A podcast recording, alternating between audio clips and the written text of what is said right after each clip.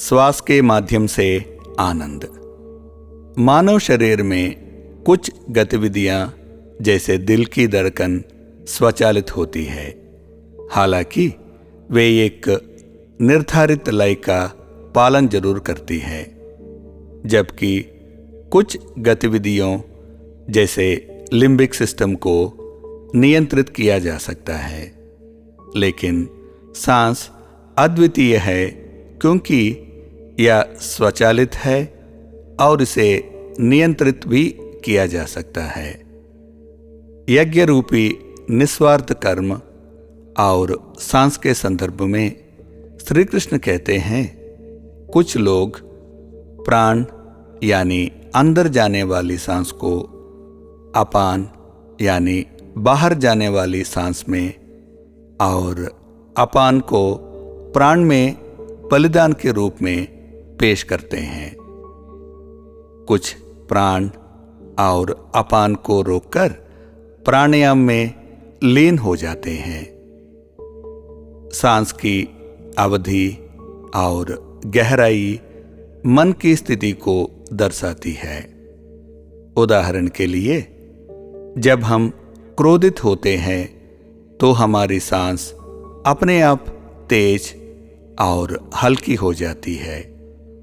इसके विपरीत, अपनी सांसों को धीमी और गहरी बनाकर हम अपने क्रोध पर नियंत्रण कर सकते हैं। इसका तात्पर्य यह है कि सांस को नियंत्रित करके मन को नियंत्रित किया जा सकता है। ध्यान और प्राणायाम की कई तकनीकों को जन्म दिया।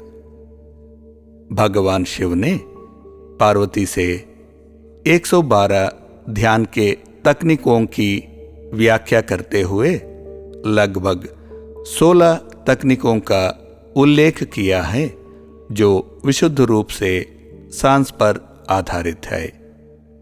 समकालीन दुनिया में हमारे पास सांस को देखने और बाद में नियंत्रित करने के आधार पर कई ध्यान की तकनीकें हैं।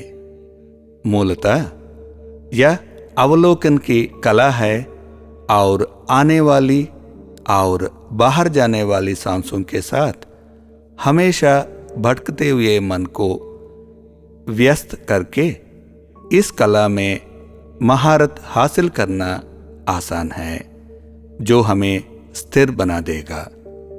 इस कला को बाद में विचारों और भावनाओं का अवलोकन करने के लिए भी इस्तेमाल किया जा सकता है, क्योंकि अवलोकना और भावनाएँ या विचार या वासना साथ साथ नहीं चलते हैं।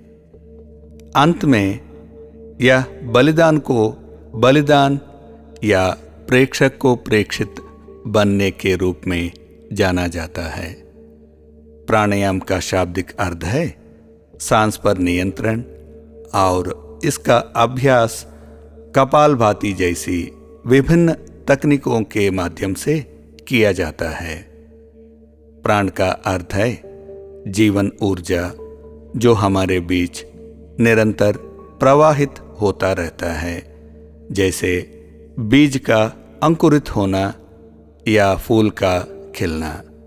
प्राणायाम उस ऊर्जा को सुव्यवस्था करके जीवन को आनंदमय बनाती है और इस सामंजस्य की कमी, आंदोलन, भय और तनाव के अलावा और कुछ नहीं है।